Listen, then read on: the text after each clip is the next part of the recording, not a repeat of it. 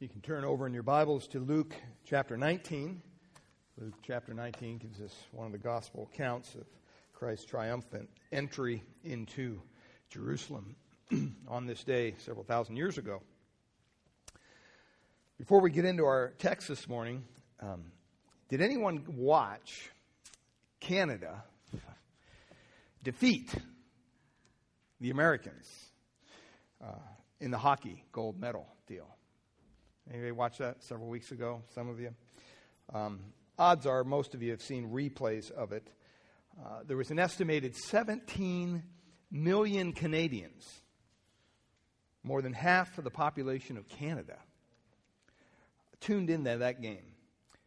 And uh, they made it the most watched TV broadcast in Canadian history. And if you watched it, it was a nail biter.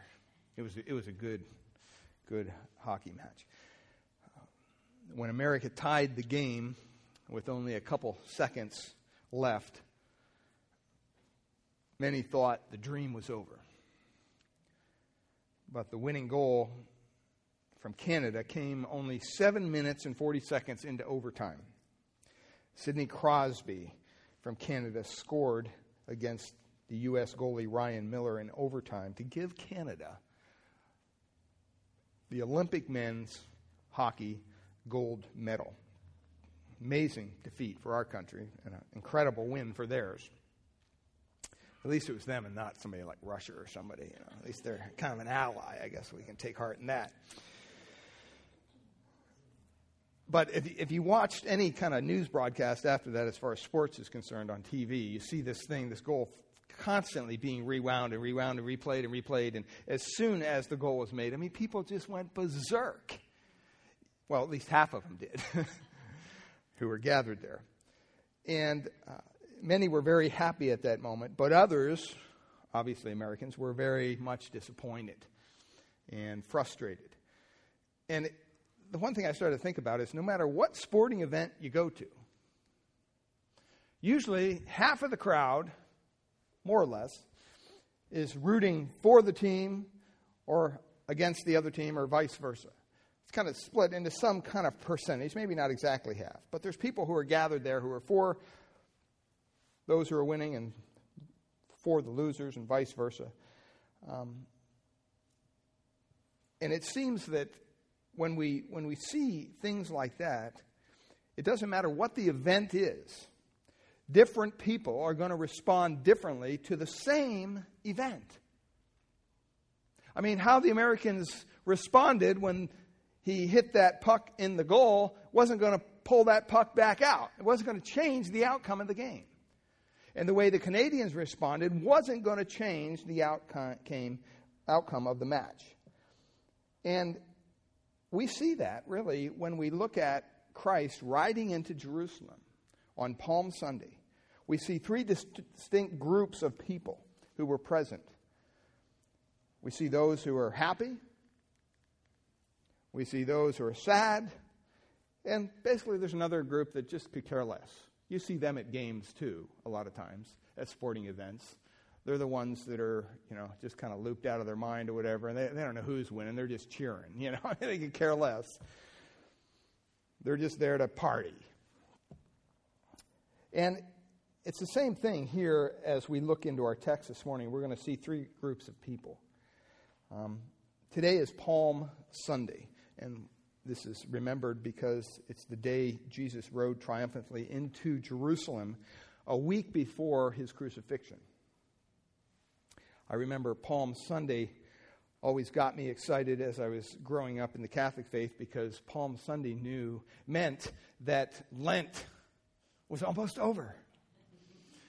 And inevitably, every year at Lent, as a Catholic, as a young boy, I would always give up candy. Or even more generically, sweets. And oh, I used to just hate it. And then they came up with some rule well, on Sunday you can eat, but you know, the rest of the day you can't. So I used to gorge myself on Sundays and break Lent because it was Sunday. I don't know if that was a real rule or not, or our family just made it up, but whatever. We did that. But I remember thinking Palm Sunday, we got the little palms from the, the priest, which were blessed. And, and I remember thinking, yeah, just a couple more days. And we'll be able to eat our Easter eggs and all the candy that's in our Easter basket. Because Easter was very much a disconnected holiday from my faith. I mean, we knew that Jesus rose from the dead, but we also knew somehow the Easter bunny came. So that meant more to us than Jesus rising from the grave. But just like a sporting event, we're going to see three distinct groups of people that were here when Jesus rose in. We're going to see those who saw triumph, we're going to see those who saw tragedy, and we're also going to see those who just kind of missed the whole thing. They had no real interest and they didn't see any significance in the events of that day. Well,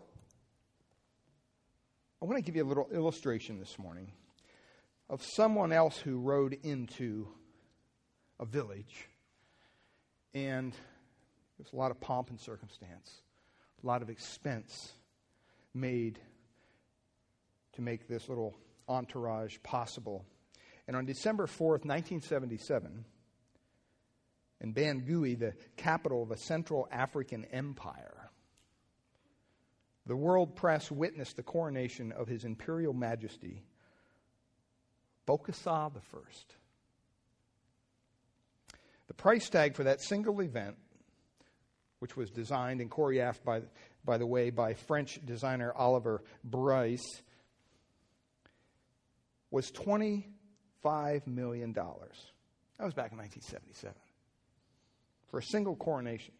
At 10:10 that morning, the blare of trumpets and the roll of drums announced the approach of His Majesty.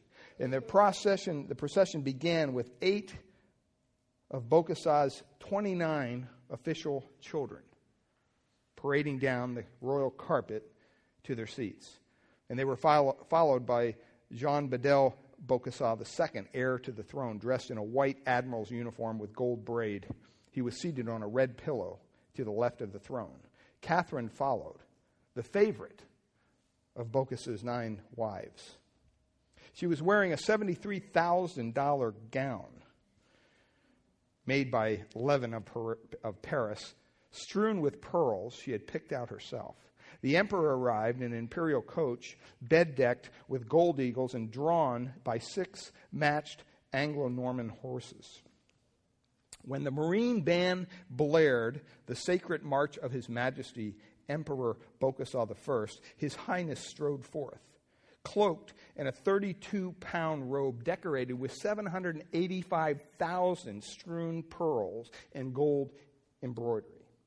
White gloves adorned his hands, pearl slippers his feet. On his brow he wore a crown, a gold crown of laurel wreaths like those worn by Roman Romans of old, a symbol of favor of the gods.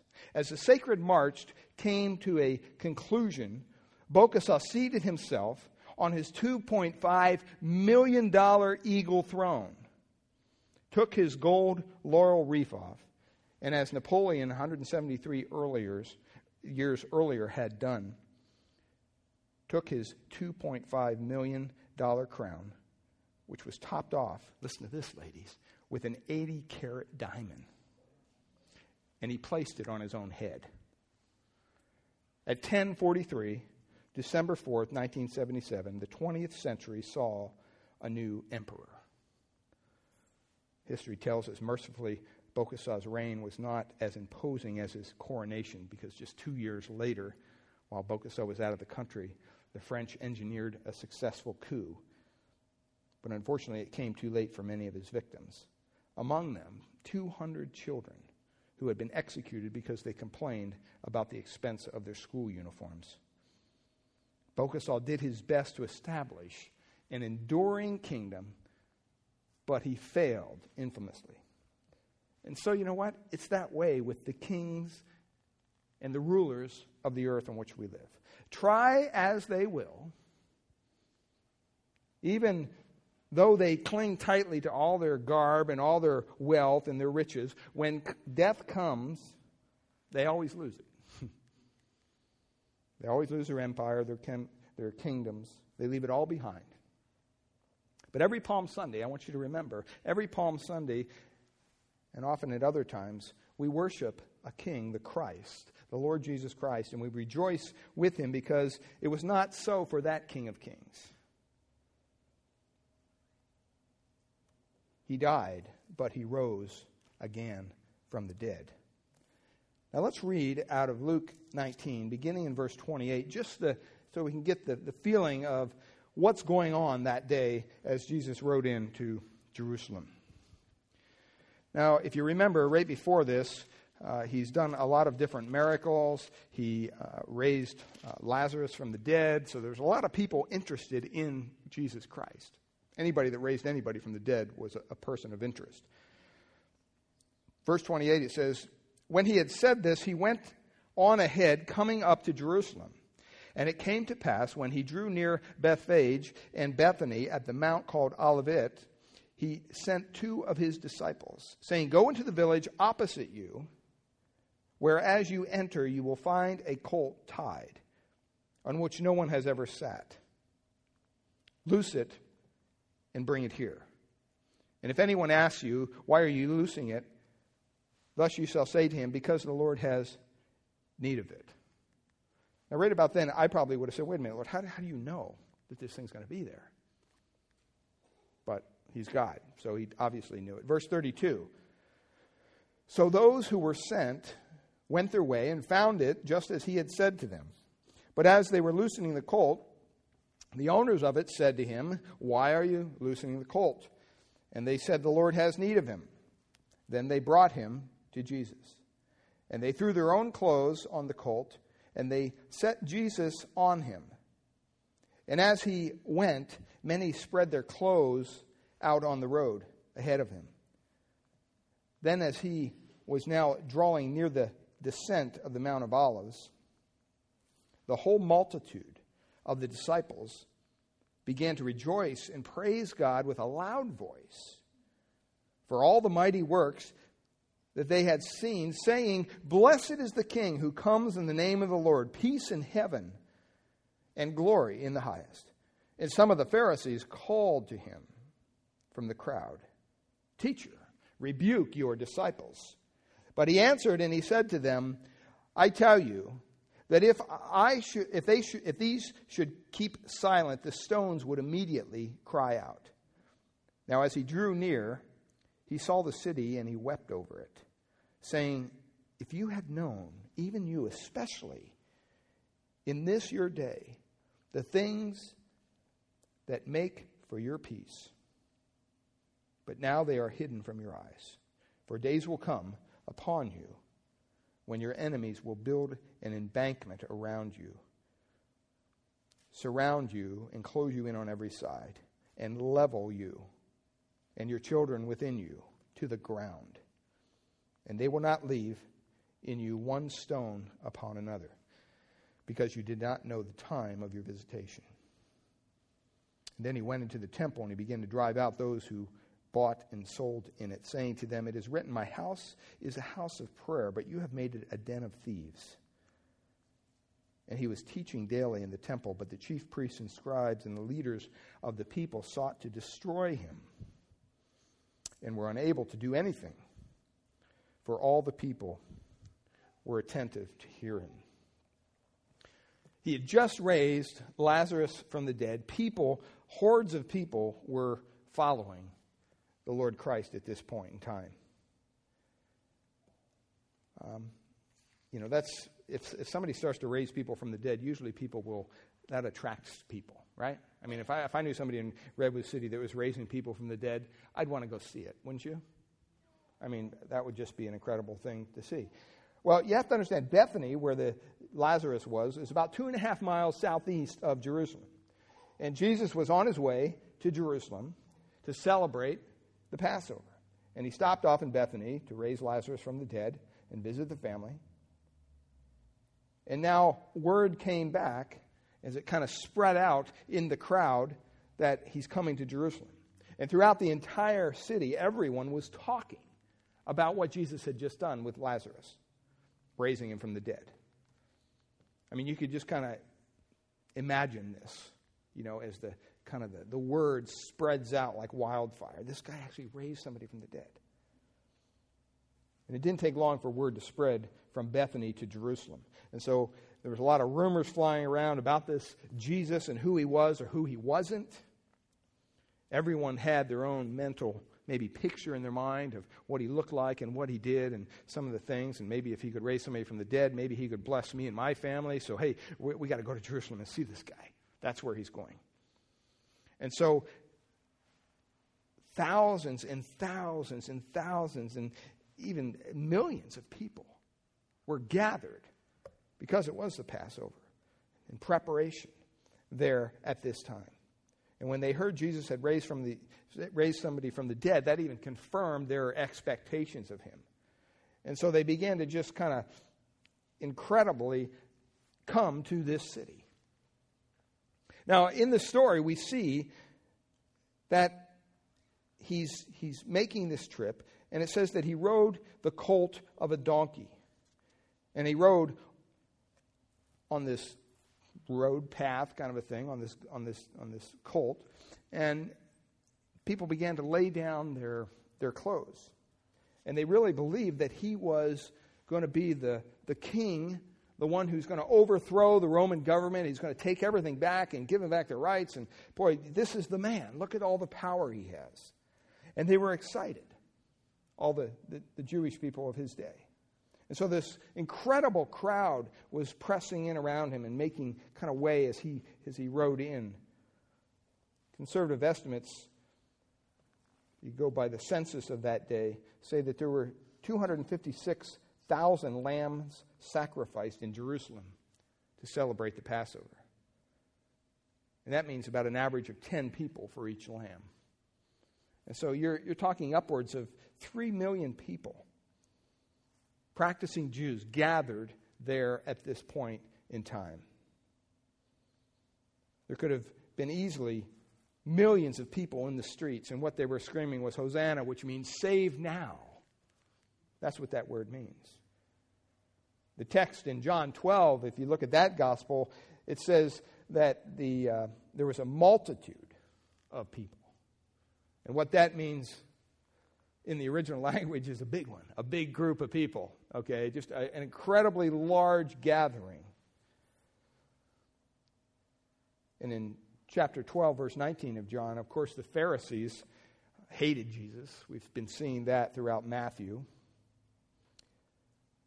And at this point, they basically threw up their hands and they thought, you know, the whole world is following this guy. We're going to lose our power. We have to do something.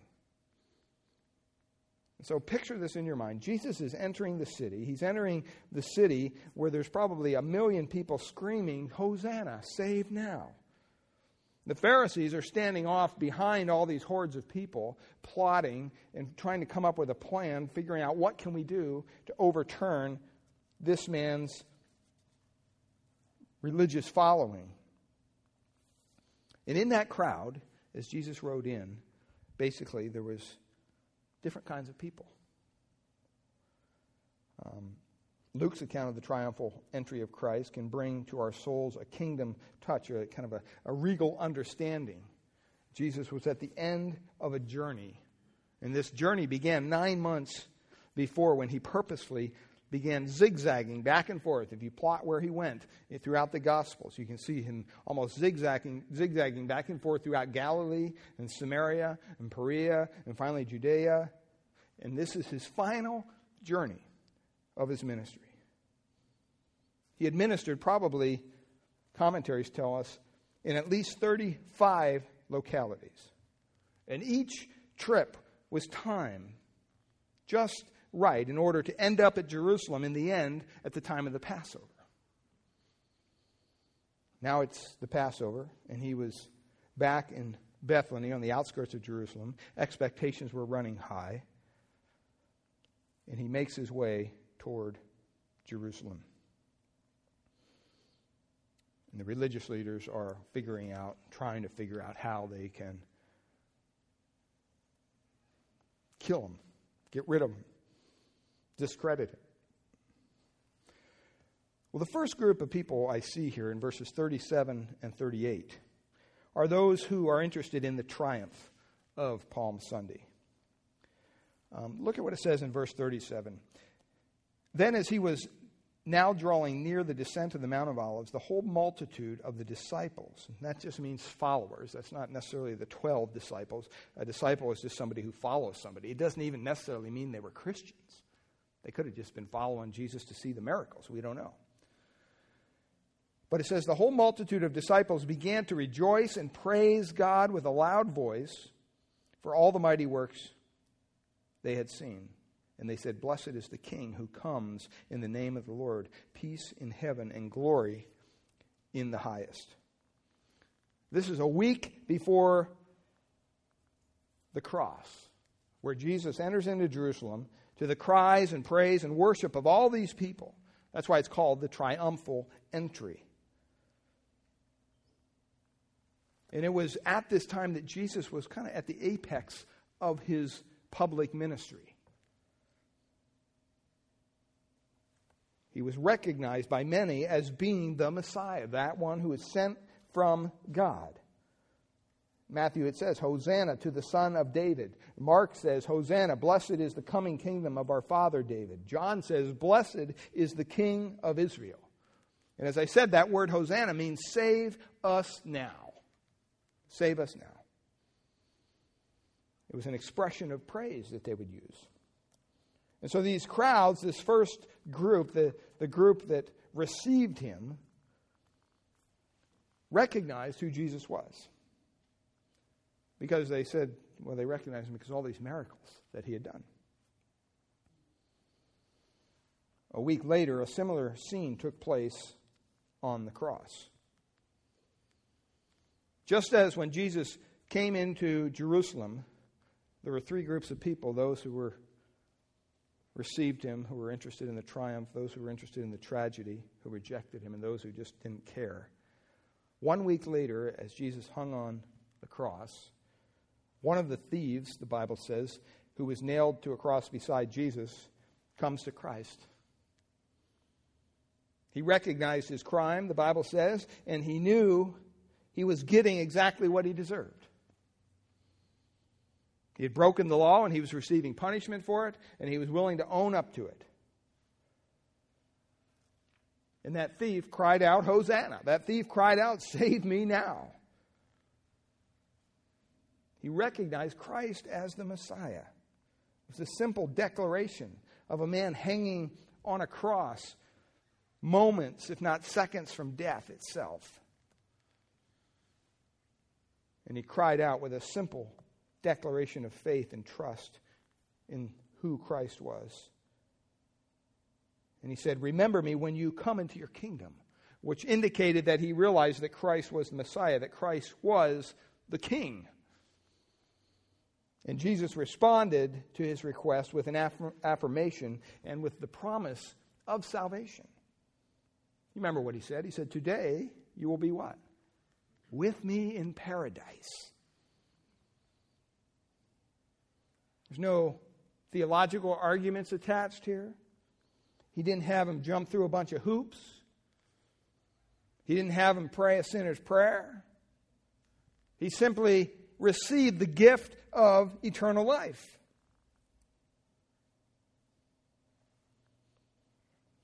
And he's literally on his deathbed, or his case, death cross.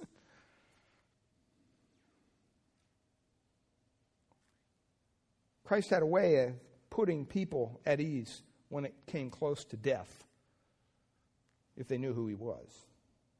The Bible says we don't need to fear death anymore because Christ has died and has risen again victorious over sin and death. We no longer need to fear the grave. Some of you I know are getting older. We're all getting older. I always think that when somebody says it like that. Well, some of you are getting older as if they're not. no, we all get older. And as we get older, our bodies begin to creak and to do things that our bodies normally wouldn't do. And sometimes maybe you, you, get injured now and it takes a little while for you to recuperate. Whereas you were young, you know, you slap a band aid on it and you're back at it. But with that being said, aren't you glad as a believer that you don't have to fear death? That death was conquered? That, you know what? It's nothing to be fearful of the grave. I mean, not that we have to be sick and, and look you know forward to dying. I mean i want to spend time with my wife and my grandkids and church family and everything before i die. But you know what? I don't fear that day. Because first of all i know that the bible says we went over this wednesday night in our group is that god has appointed a day for us to die that kind of just helps you relax in the whole thing seriously I mean, God has appointed when you were going to be born, and He's appointed a day for you to die.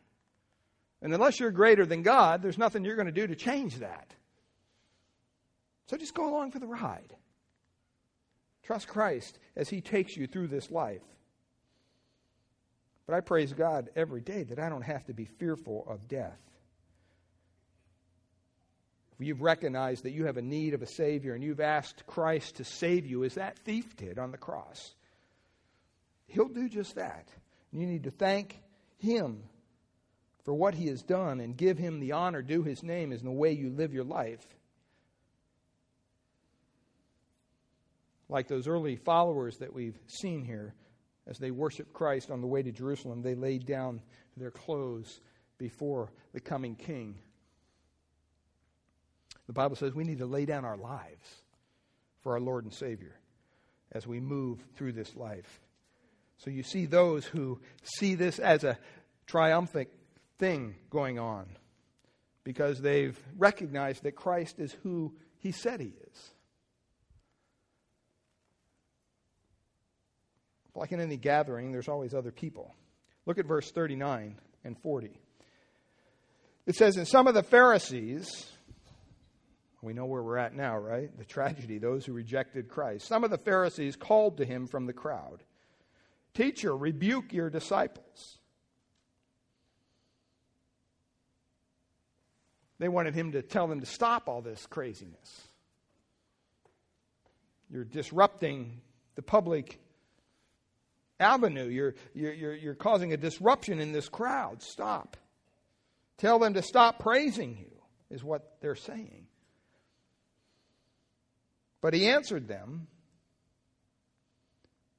and he said, I tell you that if these should keep silent, the stones would immediately cry out.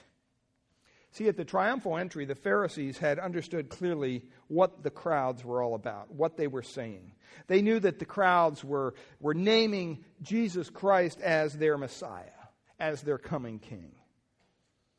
And they knew in their own viewpoint that that was blasphemous against God.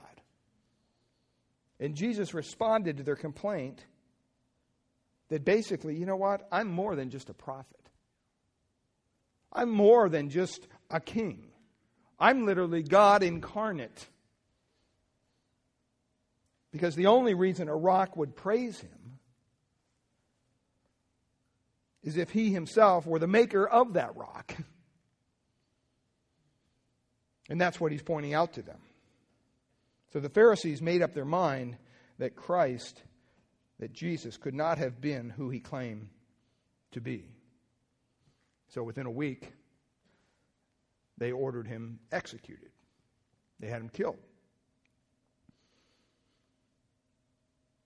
It's interesting, a week later, as Jesus is hanging on the cross, that there was another thief on the other side of Christ who was nailed to the cross who had committed crimes, injustices, and he was paying the penalty of his crime. But it's interesting. You have Jesus Christ, you have one thief who comes to saving faith literally on his deathbed. And you have another criminal on the other side who had a totally different perspective because he denied Christ. He made up his mind that Jesus Christ was not who he claimed to be. And he actually even wrote him off as some crazy man dying for some crime. he rejected his claim to deity, and he rejected his claim that he was the Messiah, and he rejected his claim of anything being a Savior. Imagine that. Jesus was so close to both of these guys. They're all in the same predicament, they're all being executed on crosses. This thief criminal was so close to the gift of eternal life in the Lord Jesus Christ. He was so close as it was being offered to him. And yet he rejected it.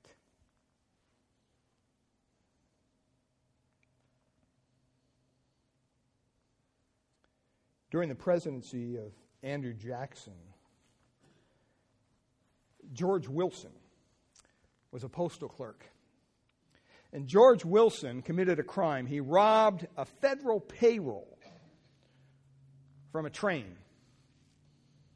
And in the process of robbing the train to get the federal payroll, he killed a guard. He was caught. The court convicted him and they sentenced him to hang. Well, because of the public sentiment at the time against capital punishment, a movement began to kind of fester up that somehow we need to secure a presidential pardon for Wilson. He's been a faithful federal employee up to this point. This is the first offense he had ever committed. And as public opinion pushed toward that end, eventually Andrew Jackson intervened with a presidential pardon. If you know anything about a presidential pardon, it's a pretty powerful deal. It's not like you just give them out like candy.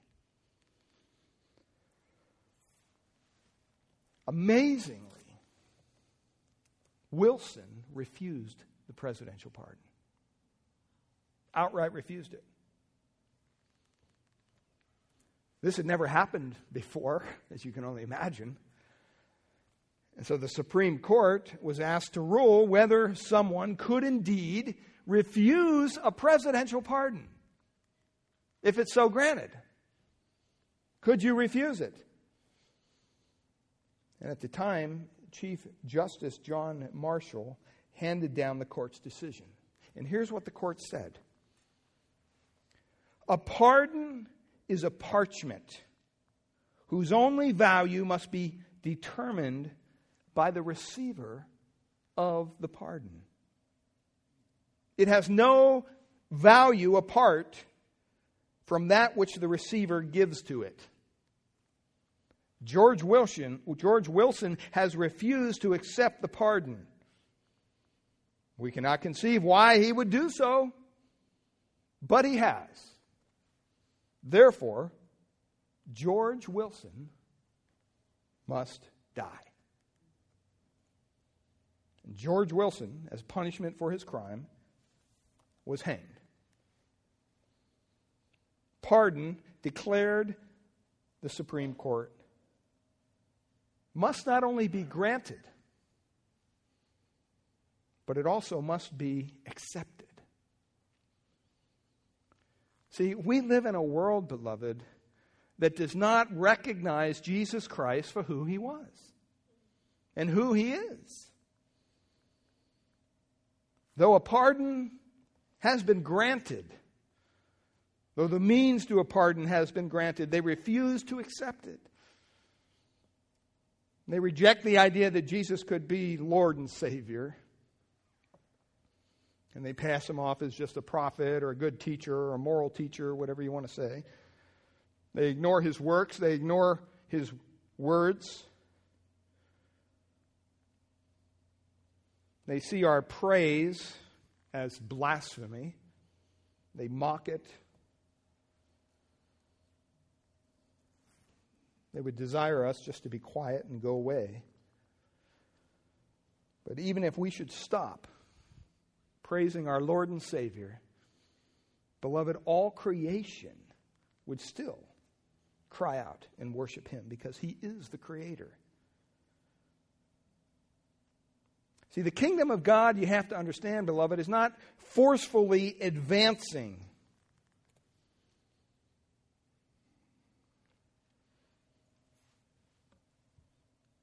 But on the other hand, nothing is going to stop it.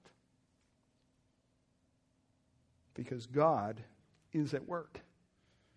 Your belief won't stop it. Your words, your works won't stop it. God has a plan for the nations, and that plan will become reality. But as I always say, Jesus doesn't drag sinners kicking and screaming into heaven. Somehow he works through our will, he works through our volition to come to him, even though he says that salvation is a sovereign act of God. The pardon has been granted. Have you accepted it? The Pharisees refused to.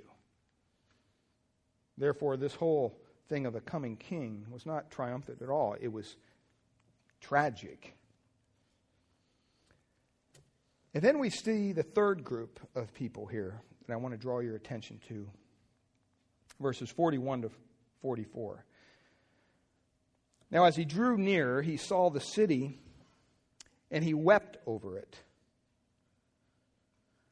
saying, If you had known, even you especially in this your day, the things that make for your peace, but now they are hidden from your eyes, for the days will come upon you when your enemies will build an embankment around you, surround you, and close you in on every side, and level you and your children within you to the ground.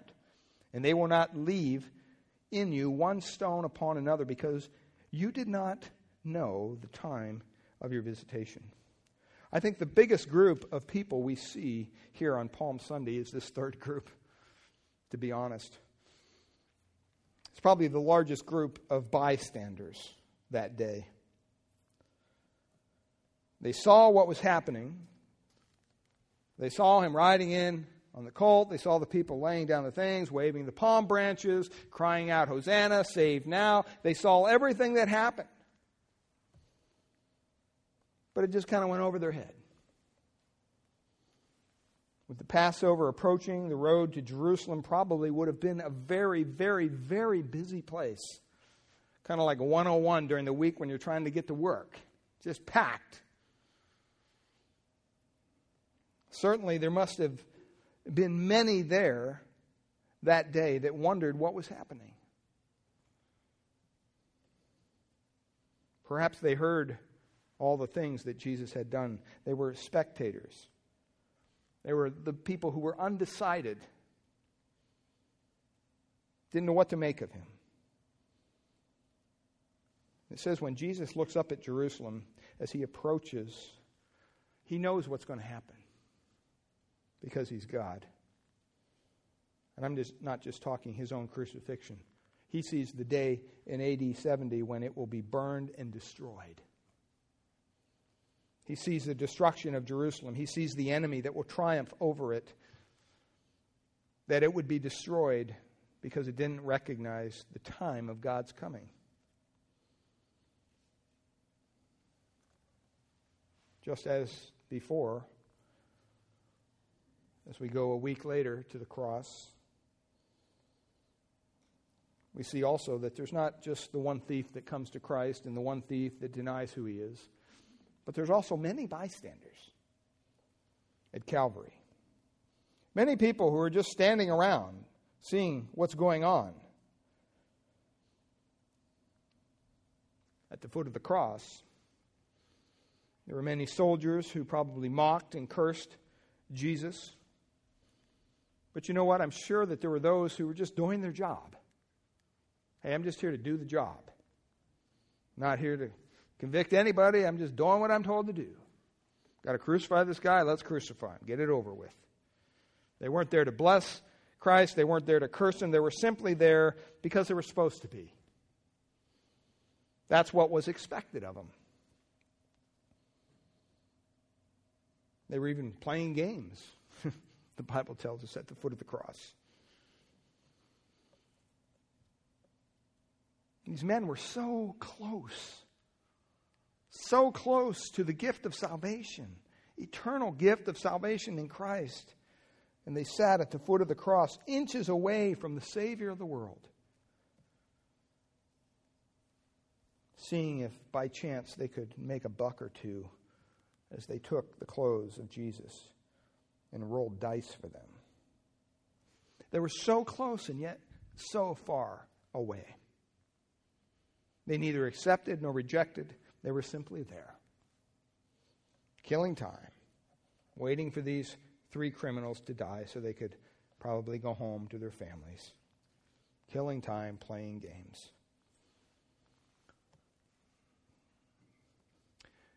It's unfortunate, but you know what? There are people like that here today. You're here. But you're on the sidelines. You claim to see what goes on, and yet you really don't see. You don't outrightly curse God, but you're not willing to praise Him either. You don't necessarily deny the claims of Christ in Scripture, but you haven't really accepted them either. You don't shout insults and mock him and his followers, but you also don't fall at his feet and call him Lord. You're simply here, sitting in church. Week after week. Maybe you come because you're expected to come. Maybe you sing because you're expected to sing. I don't know. Maybe you come for the food afterwards.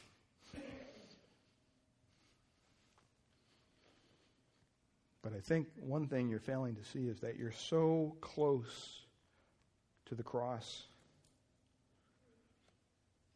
but you're playing games. This time of year, beloved, is a time of decision. We've seen that this morning. Two thieves crucified together with Christ on either side. One believes, one rejects. One is saved, the other is lost. It's a very picture of decision.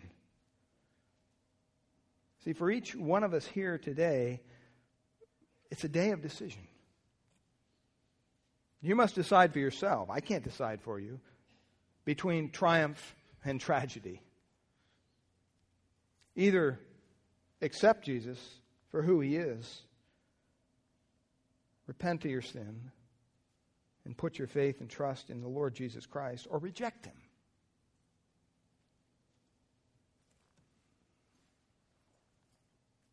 But it's hard to just keep playing games at the foot of the cross. One writer says either call him a liar, a lunatic, or Lord. But you're going to have to decide. When Jesus looked up at Jerusalem, the Bible says in our text this morning that he wept. He wept. He said, Even if you had only known on this day what would bring you peace, but it's hidden from your eyes. And he goes on, he talks about the destruction of Jerusalem and what will come. See, Jesus saw the future of a city. He knew what would happen. And he wept because he knew the city and he, he loved the people within that city. But they would reject him and it would be destroyed.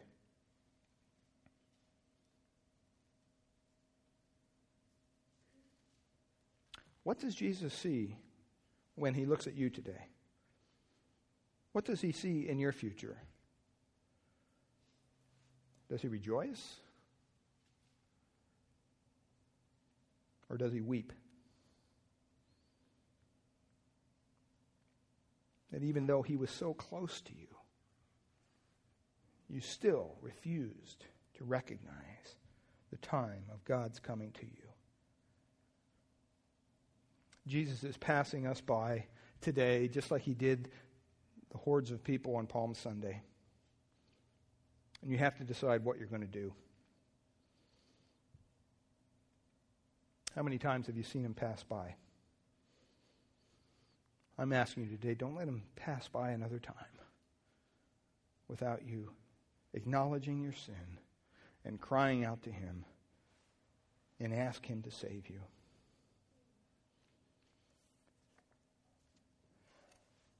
Years ago at Niagara Falls, there were two men who were in a boat and they found themselves caught in the current.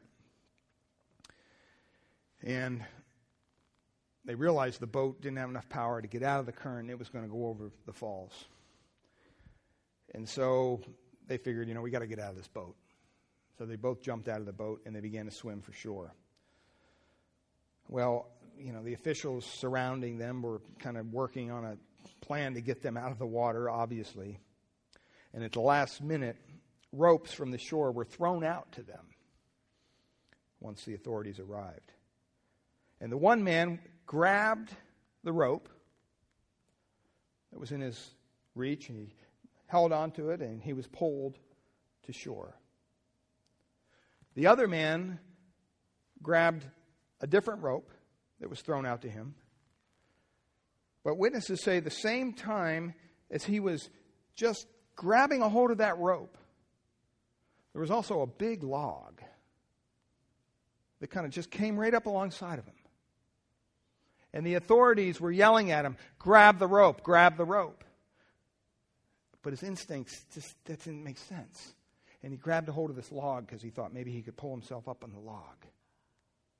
And he let go of the rope. I'll tell you what happened. The one man was pulled to shore by the rope, the other man held onto this log, thoughtless and confused, instead of seizing the rope that was given to him. It was a fatal mistake. See, both of these men were in imminent peril. But the one who was drawn to shore was saved because he had a connection to the land. The other, clinging to the loose floating log, was carried over the falls and obviously died. See, there's something to be said between the saving connection with God that has been offered to us in the Lord Jesus Christ. Picture it this way He is on the shore of eternity, holding the rope. And as we lay hold of Him with the hand of faith, He pulls us to shore. But you know what? We live in a life where there's logs floating around us every day. And we can cling to them if we wish. You have to cling to one or the other. But I want to leave you with the, the simple decision. You have to choose what you're going to hold on to. I pray that you would reach out to him this morning and be saved. Join the thief who cried out for salvation. And I guarantee you that today you too will be seated with Christ in paradise. And the fear of death will have lost its grip. Father, we thank you for your word this morning. Lord, we pray that as we look at Palm Sunday and from the aspect of triumph or tragedy, really that's in our ballpark. You have made a way clearly for us to be saved through the Lord Jesus Christ. You have clearly provided the pardon that's needed. But are we willing to accept it? Are we willing to yield our will to yours? Are we willing to acknowledge our sin before a holy God and repent or turn from that sin and turn to you and put our faith in the Lord Jesus Christ for salvation? That's what will save you. Coming to church won't save you. Being baptized won't save you. Being nice to people won't save you. Reading the Bible won't save you. Saying prayers won't save you. Singing songs won't save you. The only thing that will save you is your humble repentance before a holy God and your willingness to put your faith and trust in a Savior named the Lord Jesus Christ. Won't you do that this morning? Father, we pray for each one here that you would work in their hearts. Lord, it's never too late to cry out to you. I know probably many of us have pondered salvation before we were saved several times until you finally flipped the switch. Finally, you, you made everything complete and we were saved. But God, it's good to ponder our salvation. It's good to stop and ask ourselves, are we saved or not? And if we're not, then we need to pursue that and keep pursuing it until you make it clear to us through your word, through the evidence of you working in our life, that you truly saved us. For believers, Lord, I pray that we'd use this time of year for your glory, for your honor, that we would just kind of take it down a notch and begin to look around us and see who maybe we can reach out to this season. Maybe they'd be open to an invitation for dinner or lunch where we could explain the gospel to them in simple terms and see them come to saving knowledge through Jesus Christ. If you haven't trusted him, I pray you'd cry out from your heart to his today. Thank you, and we praise you in Jesus' precious name. Amen. Amen. Let's